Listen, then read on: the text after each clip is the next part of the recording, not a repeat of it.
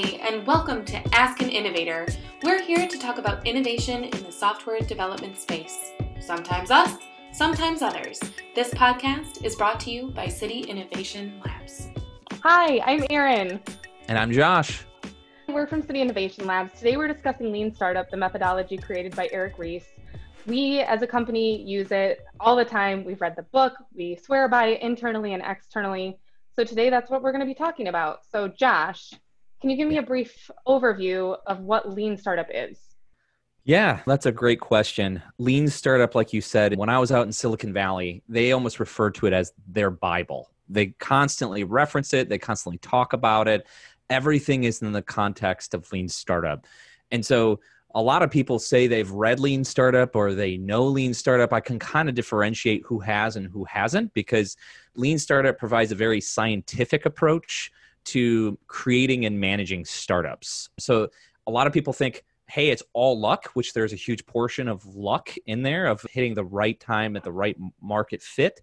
But there is a very scientific way about going about how do you know if your product is going to be successful in the market without investing tons of time and energy ahead of time of building out fully your concept so it's a way of figuring out if you know if there's a product there, there, this is a term that lean startup uses a product market fit pmf if there's a product market fit before it even enters into the market before you're done with the product so why did we start using this at CIL? Like, why do you feel like it's important to our process? Why do you feel like it's important to build software this way? Dig into that a little bit. Yeah, absolutely. It's a great question. It's really what differentiates us, I would say, from our competition because um, if you look in the marketplace of custom software development firms they're going to largely just do what you ask them to do so if you come to them and say hey i want you to build this piece of software they're just going to go out and execute on it versus if you were to come to us we're very much collaborative work with a lot of mid-market enterprise companies that their problem is they have a lot of money to spend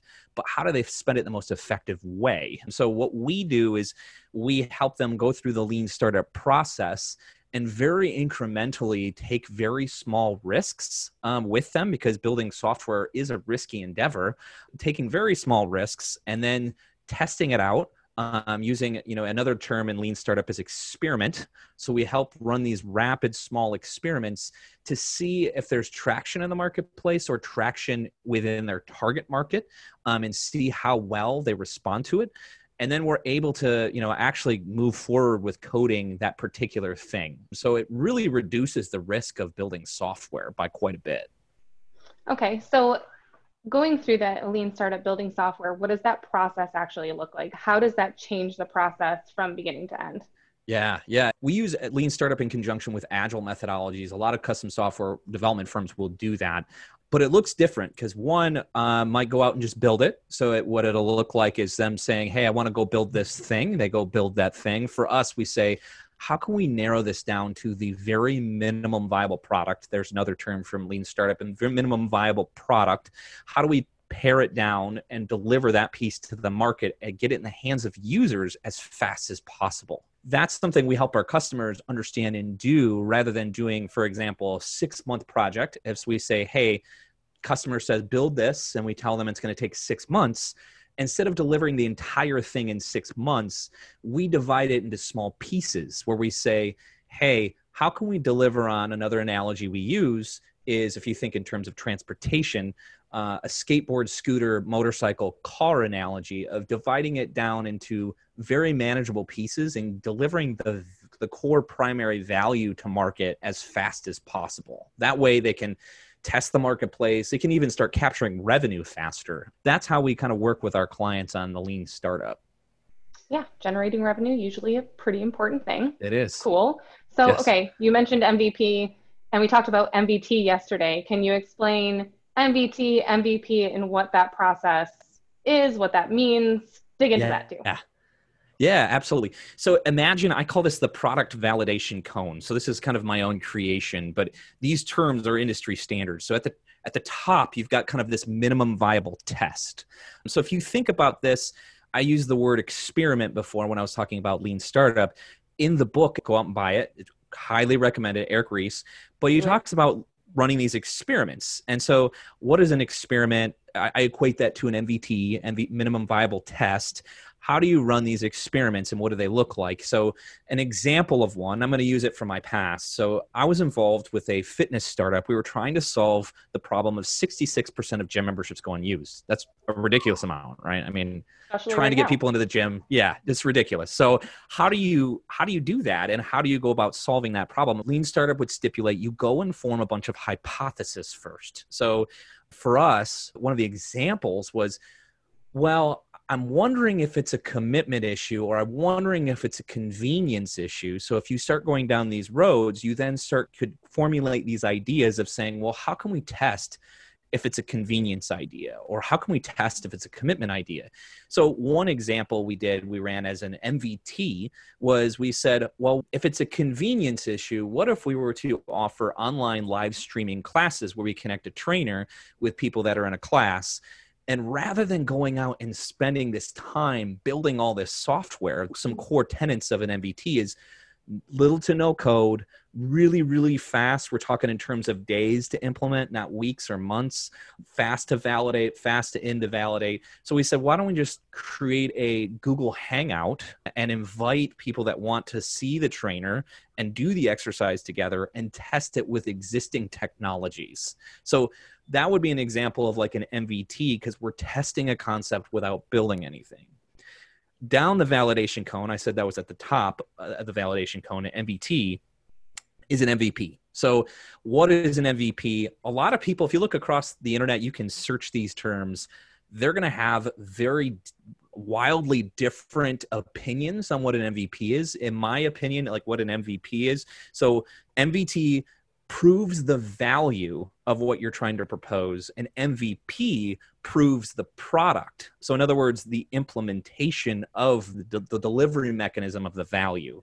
So when you're looking at an mvp it, the, sometimes the lines are blurred but mostly you're trying to say you've got a better idea on the value that needs to be delivered and the people you're delivering it to and an MVT, now you're trying to think of what is the exact product idea. And so rather than going out and spending all this time actually building the software, we there's a little bit more to implementing an MVP than an MVT, but we do things like an example would be creating a rapid prototype. So at CIL, we create prototypes. So we would create wireframed prototypes that actually are we call them semi-functional so they somewhat work with conditional logic and you can bring that in front of a target market and get feedback and rapidly do that instead of building the software in 12 months we could build a prototype in a month or two you know so that's the example of the, the orders of magnitude simpler that something like that is. So mvp so an example of that is giving some different ranges of you have a prototype like we talked about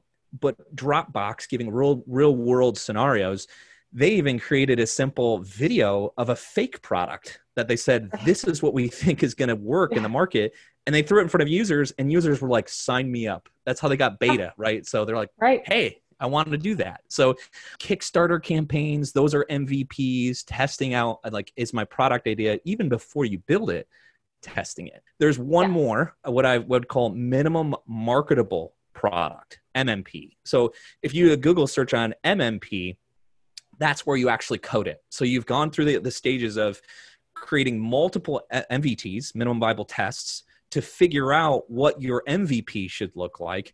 And you may have run one to three MVPs and figured out then what is the MMP. In other words, what is the thing you're actually coding? And that's where you heard the analogy of a scooter and a motorcycle and a car. So we help organizations say, let's first deliver the skateboard, the very basics of like getting it to market. And it doesn't mean worse quality. That's a fallacy. It means delivering the core value first and saving the bells and whistles to future versions. So we help organizations get an MMP out to market as fast as possible. And that's using actual code. So you can kind of see reducing risk along the way as we talked about MVT, MVP, MMP. So kind of down that funnel. So right a, and you're able to constantly iterate and you're able yes. to constantly test and get validation from the market and so that way customers can save money and save time because they're they're constantly doing that instead of throwing it right into a, a coded product that no one wants to use that's right Essentially. that's exactly right sure if a company wants to implement lean startup and they want to experiment, how do they get started with that? How do they come up with the right experiments? How do they come up with an MVT or an MVP? Do they need to go to the marketplace? How do they start doing that? Yeah, it's a great, great thought. So, the other thing I'll mention is that a core tenant, like you mentioned, Erin, of lean startup is a build, measure, learn cycle. So, you asked me how do how do companies implement this well the easiest way is rather than uh, taking these large bets that we normally would as humans we have this idea and the first thing we want to do is go build it. Like that's such a that's such a knee jerk reaction. Like so i don't know about fun. you Erin. What's that? Yeah so much more fun. It is isn't it? Like as an engineer it's so hard for me to go and like hit the marketplace and go i've got an idea. I'm going to go build it instead of holding myself back and being like okay not a good idea to build it, but I could test it. How can I test it simpler than I could build it? Really, uh, the first step I would say is education because to get a lean startup mindset, you need to rewire your brain. That's why I wanted to hit on that of like you kind of need to rethink things rather than saying going build it knee jerk reaction. It would be how do I test this without code? How do I validate and invalidate this very very quickly? I would encourage people to get started. Go read the book. Go read Lean Startup. Go learn information about Lean Startup. Um, we'd be happy to talk with you about Lean Startup if you ha- want to just run us by any ideas. We do a lot of pre project consulting. Rewiring your brain is a big task, as you know. It's hard to carve out this new path that you have to rethink through how you build software. So, a lot of people, it's this build it and you, they will come approach and it's very incremental and that's not at all true. You're, you're like shaking your head. We, no. we know that at cil like that is not how you build software. So for us it's thinking through how do you build things in a small way and i want to give some examples in real world because i think it's sometimes it's hard to grasp without real examples. So um, i want to use some real world examples to help people think how did other companies do this? So yeah. and companies that we know. So and one company, you know, we talked about Dropbox, right? So Dropbox ran that beta. Another company that comes to mind is Groupon. So love Groupon. Have you used Groupon, Erin? I, have used Groupon all the time. In Chicago, everyone yeah. uses Groupon. Everyone well, uses Groupon. Yeah, exactly. Yeah. So it's a big thing now. But how Groupon started, if you think about how would you start creating Groupon? Well, I think a lot of us would go, well, we got to like create this site, and they have dinner coupons they've got experiences they've got products they've got i mean you name it groupon now has it and you can buy coupons you can buy deals for buying certain items or experiences. So there's a lot in groupon if you take a look at the product itself today. Now if you zoom out and you go how did they start? How they started was actually very very simple their mvt or MVP. They had multiple MVTs even before the MVP. What their MVP was is they said, okay, well, what's existing that we can utilize that we don't have to spend very much engineering time? So they chose WordPress, just a blog that everyone knows. So they created WordPress blog. And what they did was they said, let's start in our current area and let's just go and put a deal a day. Like, let's go partner yeah. with local companies and that's it. And so they just started a deal a day and it started to get traction. So then they expanded to other areas and they were still using their WordPress blog. So that's how they very simply started. A lot of people are like, they think it's so elaborate and there's this secret. Yeah sauce. They had a huge engineering team, and it's like, no, they were a startup, you know. And yeah. another example I like to tell people about is is Airbnb Oh right? Oh my like, gosh, I was going to jump in and say that one. I love this yes, story.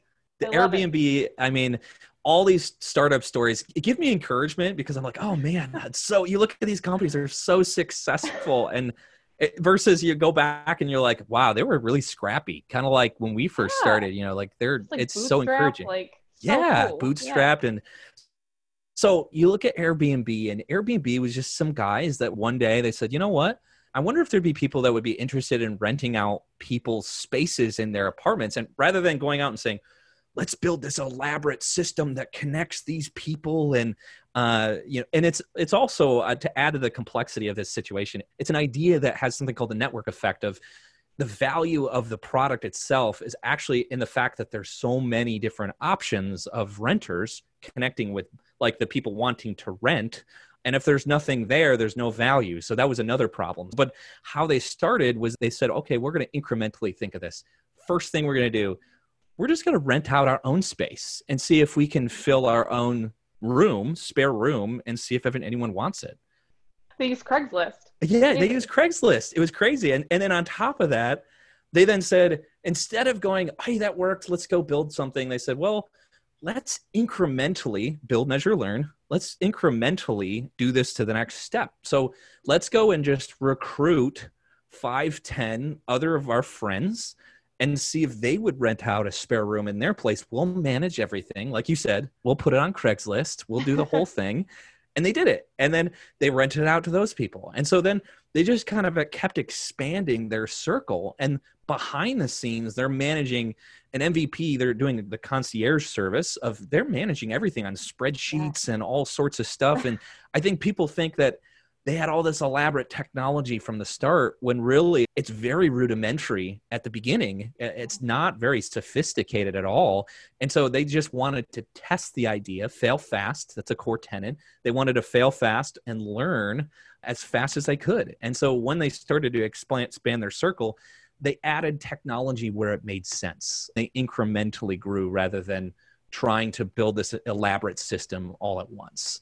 So, right and you spend money a little smarter that way. Like you're you spending do. it on things that you actually need at this moment instead of throwing a bunch of money at it and praying that it works. Yes. That's why our customers really resonate when we talk with them about lean startup and how we do software because I always say to them, we don't want to waste your money. The software is expensive. We could take your money and be like, hey, we'll build anything you want. We're going to put ourselves in the shoes of our customers and go, how do we make sure we're building things that people want, people will use. That's something that custom software com- development companies don't really care about because they're getting paid anyway. They're like, hey, we'll build it. You are responsible for making it work. We look at this as a partnership. Your success is our success. When you're testing and validating, like getting into hands of customers, is there any other way to gather feedback? Like, how do you, when you're doing a project, gather feedback for the client, or are they responsible for that? Like I said, it's a partnership. So we do both. So when we're working with a company, we'll work with them or we have a product team that will actually work together and do customer interviews. And this is part of Eric Ries as well as just customer discovery. If you were to look at Steve Blank has a lot of good stuff on that. So maybe we can add some links. Uh, Steve Blank and Eric Ries's stuff. Customer discovery of doing customer interviews and iterating on the product by bringing a prototype in the hands of users as early as possible. So when we get started, for example, when we go prototype something, we don't just go and say, hey, it's going to take us one, two, three months to prototype this, then go show users. It's a very weekly thing. It's like week one, we'll prototype, we'll say, hey, here's the plan. We're going to prototype this core value. You, customer, partner with us in helping us connect with who you believe your target market is let's put it in front of them and get rapid real time feedback that literally the next sprint, the next week worth of work, all of that feedback can be incorporated. And that's as early as possible versus the old way of building software was you'd get feedback at the end of a project, which is like 12 months later. Sometimes the markets change, people's opinions change, and it's like, it's not even relevant anymore. How so everyone we, has COVID 19. That's right. Exactly. and the world has changed. So for us, it's very important that we are are in lock sync with our customers. So our customers are very integrated and involved in that process of getting feedback, and we help guide them through that. What I'm hearing is there's a ton of work that goes into things before we even test, before we even build a prototype. We're talking to customers, we're talking to anyone, and hoping yeah. to get some nuggets of information so that we can build the right thing, essentially. That's right and a lot of times when we talk with customers, we'll just be very honest with them because we get a lot of people that come up and say, I've got an idea, right? And, and ideas, people put a lot of stock in like ideas. They're so protective over ideas, right? They're like, this is my idea. And you're got to sign 10 it. EAs. You're going to steal it. Yeah. And it's like it, the value is all in the execution in that learning process.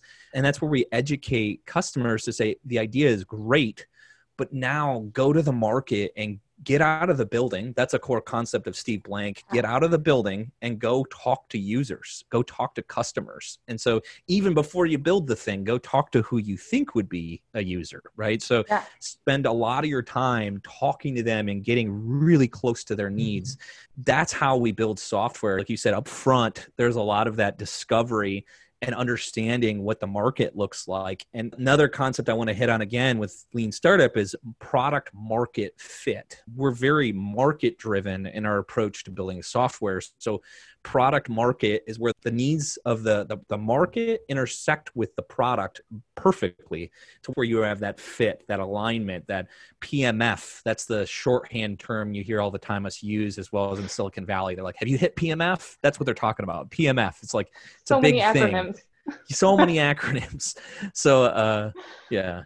E-i-e-i-o right? So all right so this might be a loaded question but is there ever a reason to not build software this way, to completely throw lean startup out the window and say, you know what, we're just going to build it right now? Yeah, great question.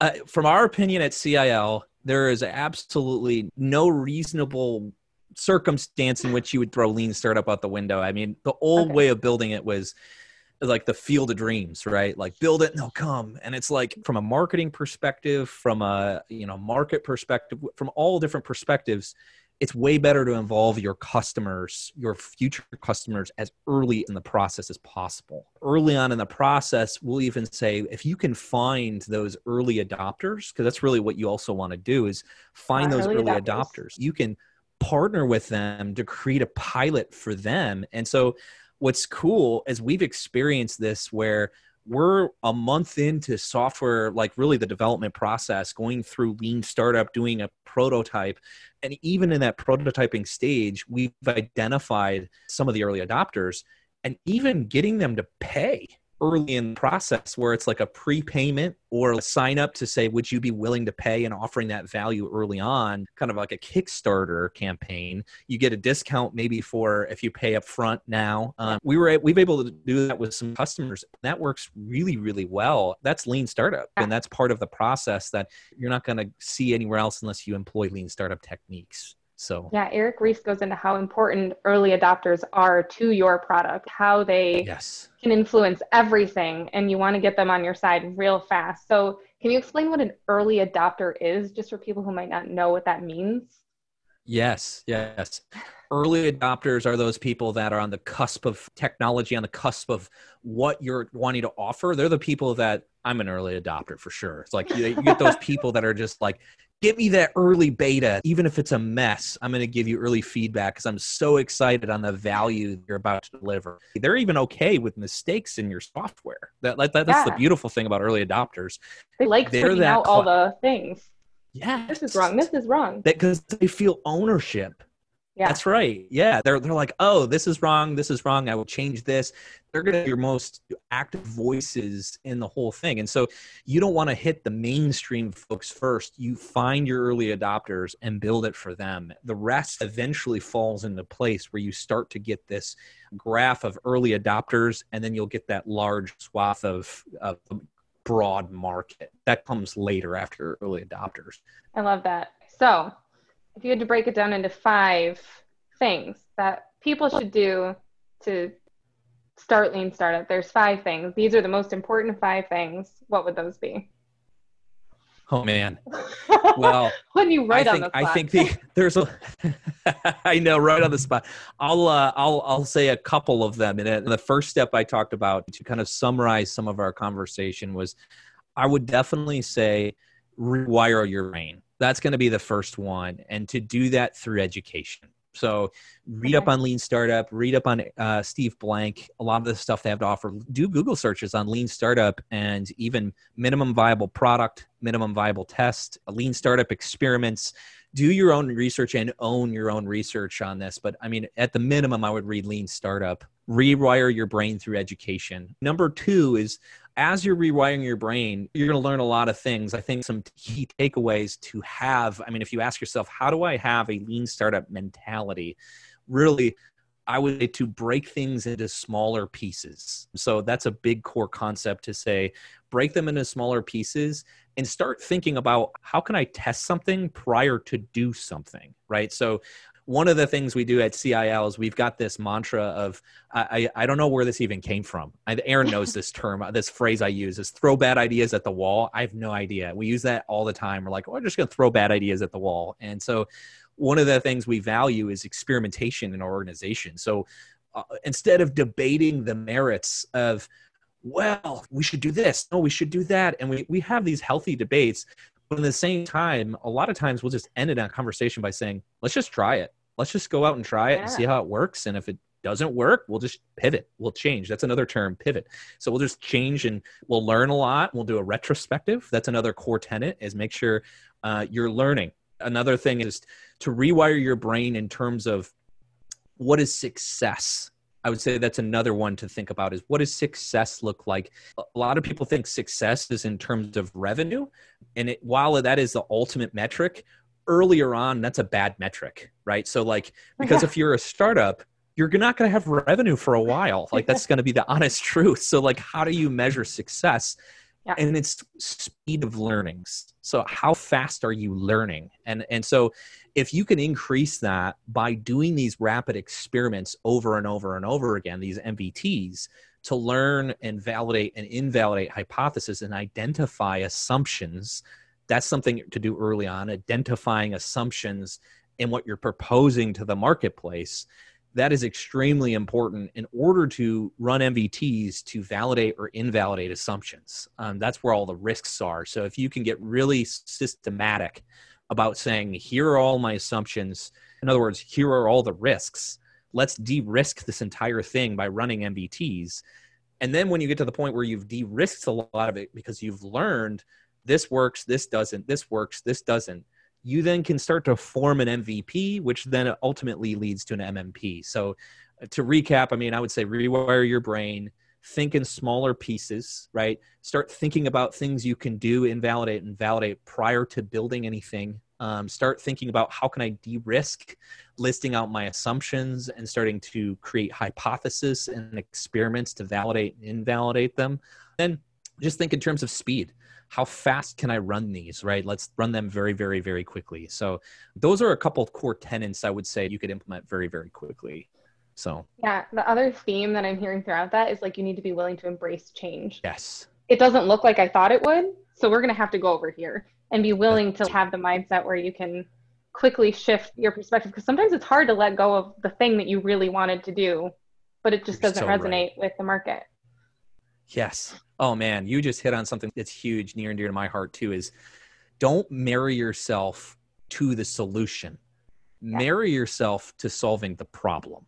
So, like, yeah. what is the problem you want to solve? Yes. So, I mean, I'm guilty of that, of marrying myself to the solution Me versus too. like, hey, this is, yeah, I mean, it's so hard not to, especially when it's your idea. You're like, this is my brainchild. And then, you know, you're like, well, my brainchild was wrong, you know, and yeah, it's like, okay. I'm 10 steps down that way. Yes. Yes. That's another thing is don't be afraid redefining not only redefining success in terms of how fast you learn, redefining failure, right? Because yeah.